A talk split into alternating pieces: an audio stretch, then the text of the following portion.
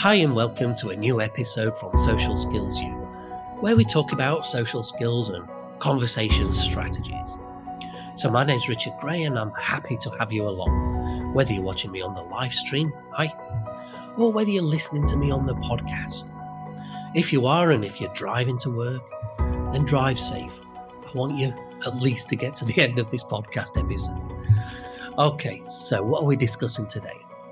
Well, I've got a little strategy for you that I call the question pushes statement strategy. But what's the purpose of it? Well, the purpose is to increase your own presence in conversations, your own likability, your own personal brand. If there's some if you feel like there's something missing from your conversations, maybe you're not able to get new conversations to the next level. Maybe you feel that people are not really liking you for whatever reason. Maybe you've got that vibe from the people and you and something is missing and you can't get to the friendship level for whatever reason, whatever, uh, whatever is missing from your interactions. Maybe this is the episode that you need to listen to. Or maybe you just want to increase your presence, your likability factor, um, to be able to develop connections a little bit quicker or to develop them in the first place. So maybe this is for you also. Oh, so we've got one of those pop ups come up on my screen. Let me just get rid of that. Okay. So the question pushes statement is really just an extension of a strategy, a strategy that we covered some time ago called the R strategy. R is in A R E, which, in a nutshell, A stood for anchor. So let's say we're in a an environment. Let's say it was a we're at a party, and so you anchor yourself. You've you've you've approached someone else, or they've approached you. In any instance, you're now facing somebody else and you're starting a conversation. So you anchor yourself into the environment by making a comment or a question about a commonality in that environment. Maybe if it's a wedding reception, maybe the bride or the groom is your commonality. Maybe you just like the buffet and you you make a comment about the buffet. This is the purpose of this initial questioning is not to make yourself sound interesting or excite, exciting or anything else. It's purely to break the ice with somebody. So it can just be a mundane statement or question. Maybe you just want to comment on something they're wearing or their hairstyle. Maybe you like their necklace or whatever. I think commenting on somebody's necklace is a bit of a cliche. I think that's that's been covered in so many social skills books, but it's just an example of an anchoring statement. So it can it's it all depends on what environment you're in. Just it's just to break the ice.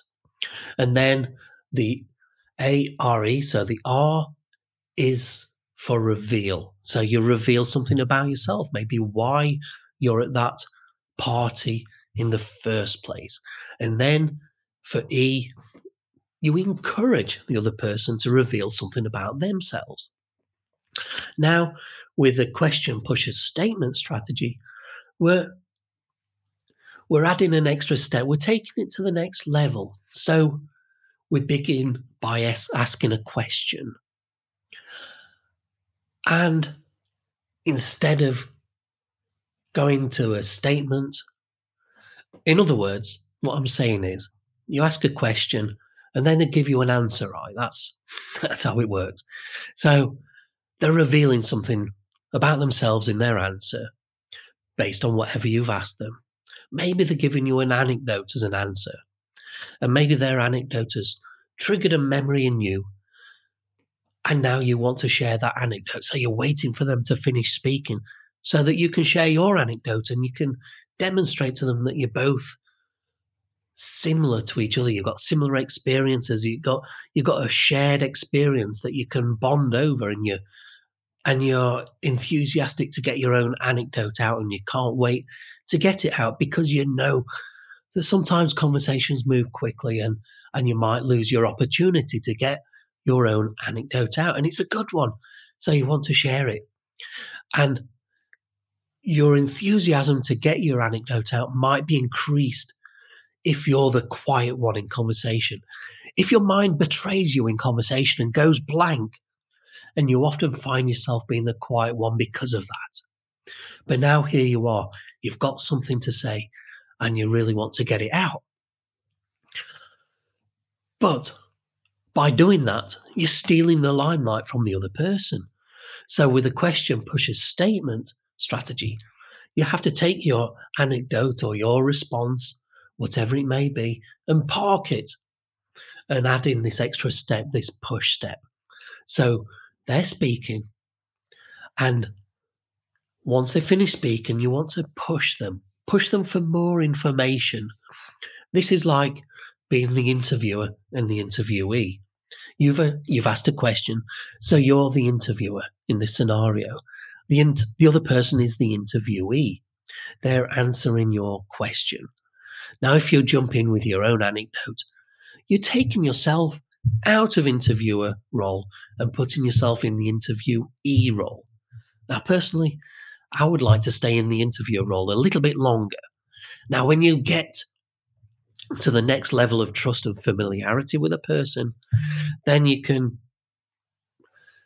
discard all that interview, interviewee sort of thinking because a conversation is really just a back, back and forth exchange of anecdotes and statements and and you, you get equal airtime when you're you're familiar with someone and you're and you're bantering with them.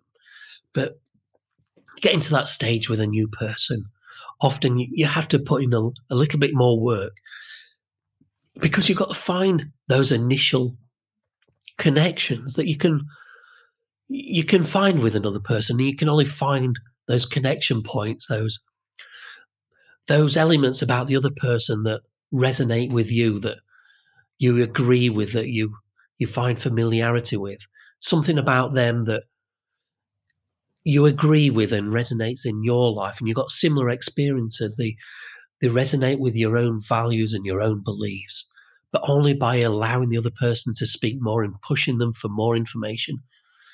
Do you get them to reveal more of their own values, their own beliefs? And then you can know whether that is a person that you can develop a friendship with. Or maybe they are too different from you and you shake your hands and you go your separate ways at the end of the conversation, knowing that you're not really having any, intentions of hooking up with that person again because maybe their beliefs really don't gel with your beliefs or you for whatever reason you don't really like them you're not on the same wavelength there's plenty more fish in the sea right but by getting them to reveal more about themselves through being in the interviewer mode, then you discover those values and you discover things that you do like about them. And maybe they they then turn around and ask you the question and put you in the interviewee mode. And that's great, isn't it? But for now, you've asked the question, they're revealing an answer. And instead of you jumping in and sharing your own anecdote, you're putting it to one side and you're pushing them for more information so let's give an example here. Let's say you've asked them what their favorite city in the world is. Maybe you've asked them what what their favorite holiday destination is, what their favorite city in the whole world is that they've ever visited. And now they're telling you, "Oh, Rome's got to be my favorite city in the whole world." Maybe they don't give you any more information. So now you have to push them for a little bit more information. Oh, Rome, really? Why Rome? What is it about Rome that makes it your favorite city? And you're asking them an open question. So they, they're compelled to give you more information and they will want to. If, if you've got time, if there's no time pressure, of course, who wouldn't want to talk about something that they enjoy, a, happy experience, who wouldn't want to talk about that? And here's you asking them, giving them permission to talk about it. So now they're going to tell you more information about Rome and why they like it. And in doing so, they're revealing values about themselves, their likes and their dislikes. And you're learning about them. And you're doing it because you push them. So now maybe they give you more information and they say, oh, well, Rome, you know, it's, it's a beautiful city, so much beautiful architecture. And, oh, I just loved sitting on the ledge at the Trevi Fountain, or every street corner has got a, a water pump, and, and you can pump icy, clear, crystal clear water out of these pumps and drink from them from almost any street corner in Rome. And it's just heavenly in under a hot sun. Or maybe they enjoyed a restaurant experience and they've got a particular favorite restaurant. And now you push them a little bit more. Oh, what, what was it about that restaurant that you liked? And now they start telling you about the restaurant. And they tell you what their favorite food was there and how well the restaurant made it. Maybe they just enjoyed a fantastic bolognese and it came with a chilled carafe of white wine and you're able to sit out on a table on the street on the street outside the restaurant and just enjoy watching life go by as the sun set over Rome, etc. And now they're drawing you into their experience and you're learning about them.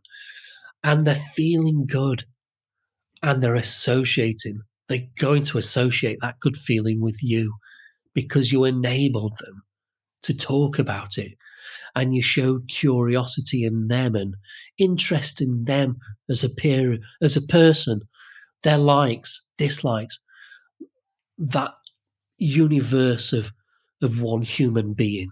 Because that's how I view human beings. As like walking, talking little miniature universes. There's so much information, so much experience that goes collectively into creating one human being a lifetime of experiences that have created that human being. And sometimes you just want to get in there and and see some of that information, see beyond the surface of a, of the face and the excuse me, and the appearance they put on for the world, the clothes they wear, the expression they put on the face as they're walking down the street, the way they comb their hair, whether they shave, what kind of accessories they wear. That this is the wall this that the people put around themselves as adults to protect ourselves from from judgment from others. But having a conversation with somebody is about trying to get through those walls a little bit or, or trying to get the other person to lower the walls and talk about themselves so that you can get a glimpse of their universe, what makes them who they are, their beliefs, their values, their experiences. Excuse me.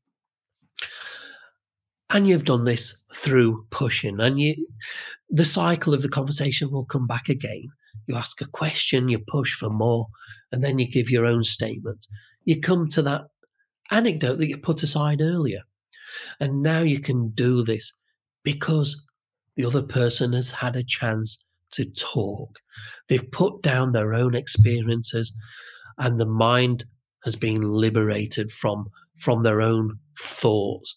And now they're in listening mode and they're receptive to whatever you've got to say, what anecdote that you've got to say. But if you jumped in too early with your anecdote, then they're not receptive. They're not in listening mode because they're still in their own mind, they're still visualizing their the anecdote that they've been sharing, the experience that they've been relaying to you. And if you prematurely jump in with your own anecdote, their, their mind is still in the experience they've just been describing or the answer they've just been giving to you. And so their attention is only maybe at best 50% on what you're now saying. It may be a much less than that. Maybe just 10% of their attention is really focused on what you're saying because you came in too soon and you didn't give them a chance to fully put their own baggage on the floor and liberate their mind and just give them the breathing space to get their own anecdote, their own story out and to explore it and to get some details out of that story. So if you jumped in too soon, then they're not ready to hear what you've got to say. And so you're just wasting your own words, your own breath. Yes, you've you've got yourself some airtime, but it's wasted time. Excuse me again. My voice is going. Okay. So I think we've covered the strategy in essence. Question pushes statement. So what we're getting out of this strategy is more than twofold.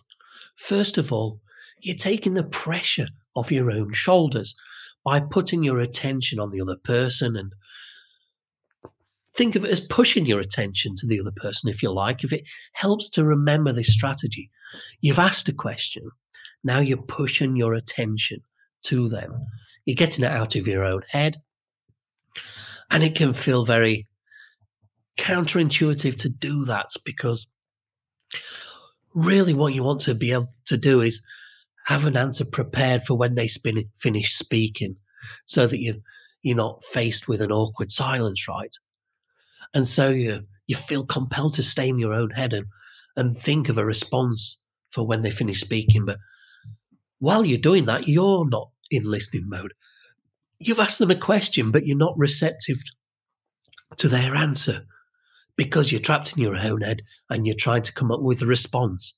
And so maybe only 50% of your attention is on them. And you're missing all this free information. And so it's like jumping off a cliff and building your aeroplane on the way down. You have to take a leap of faith and put all your attention on the other person and their response and trust in yourself that you can develop further conversation out of purely what they're talking about, even if an anecdote of your own occurs to you. Park it to one side and come back to it later.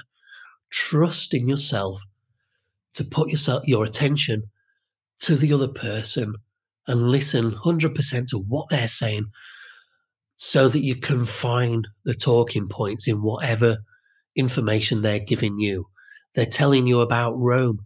They enjoyed the people. They loved the people there. They loved a particular restaurant or just the Italian food in general. They enjoyed visiting the Vatican. Whatever it was about Rome, you can pick up on that and and expand that one point in their answer and push into that point and find out more about it and learn more about this person to reveal more about their values and what makes them tick as a person. And once they've satisfied themselves and they've and they've felt heard, they feel that you're interested in them as a person. They feel good. They you're increasing your likability factor because they're appreciative of a person that actually wants to listen to them and is curious in the response.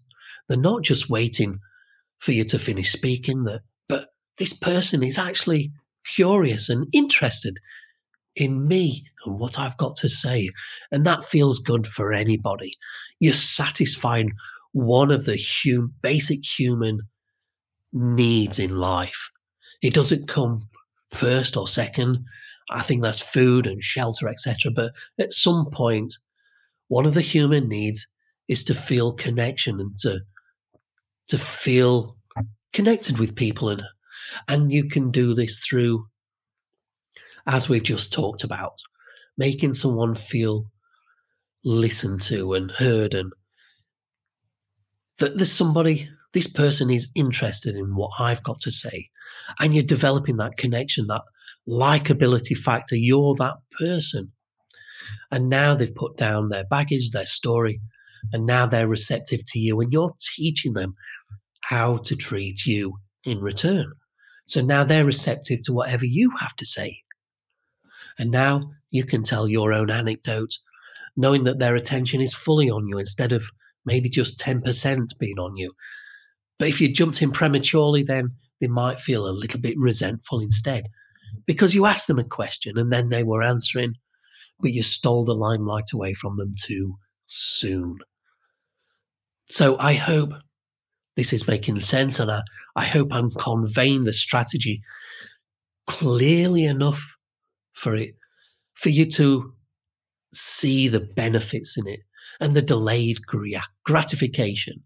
And I know at some point, especially if you're a person that's being traditionally the quiet one in conversations, and maybe your general experience of other people in life is that they're selfish or they only want to hear the sound of their own voice. And you and maybe at some point while I've been talking, you've thought to yourself, well, why should I give all my attention to the other person when nobody ever gives their attention to me? Nobody ever seems to want to hear what I've got to say. So why should I gift that to somebody else when chances are they'll never give it to me? So somebody has to go first. And if that is your mindset, and it's certainly been mine in the past, if you're ever going to move forward and break through and get to the next level in friendships, developing friendships that turn into relationships, create connections, create friendship networks, you're going to have to park that mindset and try a new way. Try this way. Give more of yourself in the beginning than you're receiving back. Like I started out this live stream by saying, when the entrepreneurs and the business owners say, if you want to be successful, first you have to give more than you receive, whether that's time, knowledge, whatever. In conversations, if you want to build the connections, the friendships, first you have to give more and that comes in the form of your attention, your curiosity in the other person. And it comes back to you because you've shown them how to treat you, the kind of person that you are, a person that listens, somebody that's present and a little bit charismatic because you're not too wrapped up in your own world and you're not you're not this selfish person that just wants to talk about themselves. You're there for them too. You're you're giving yourself to them. And that that increases your likability, your charisma, everything that's positive is raised about you in this simple act of putting your attention on the other person and just trusting in yourself a little bit. When you do put your attention there, that you're going to identify those points in their dialogue that you can push into and open the door of their response a little bit further and find their anecdotes, their stories, their experiences, and just help them to blossom in that. Imagine you've, you've asked them that question, and now a shoot is coming up out of the ground in the form of their answer. So you're pushing, and, and in this analogy, the push might be just sprinkling a bit of water on the soil and enabling the flower of their answer to blossom into a full flower. Well, that was just an anecdote. That that was just an analogy, right there, quite spontaneous. Are you impressed? I don't know. I'm impressed with myself. I don't know. Maybe it's time to me for me to sign off now and and, and wrap up and let you go and uh, move on and wait with anticipation for the next episode next week, whatever that's going to be. I feel it's going to be based around confidence, confidence in conversation, confidence in, in yourself and trusting yourself to, to be able to jump off the cliff edge in a conversation and to be able to build your plane on the way down. Now, if you've lived your most of your life in one mindset, you're not going to be able to do this all in one go. So if you're able to do it 10% more for now, that is a win. Maybe if you can keep 10% more of your attention on the other person in your next conversation, consider it a win. Even if it's just that 10%. Maybe you can't go the whole way in the beginning, but to train your own mind. Remember, we said that we're teaching the other person how to treat us, but you're also going to be training your own mind towards this new way of approaching conversations. And it doesn't happen all in one go. So train your own brain in 10% chunks. In 10, your next 10 conversations, try and push yourself 10% further with this strategy each time in pushing into the other person's response. So remember, question, pushes, statement. Okay. Now I definitely am going to wrap up for this episode. So thanks once again for listening, and I'll speak to you again very soon. Drive safe, and I'll see you again soon. Bye for now.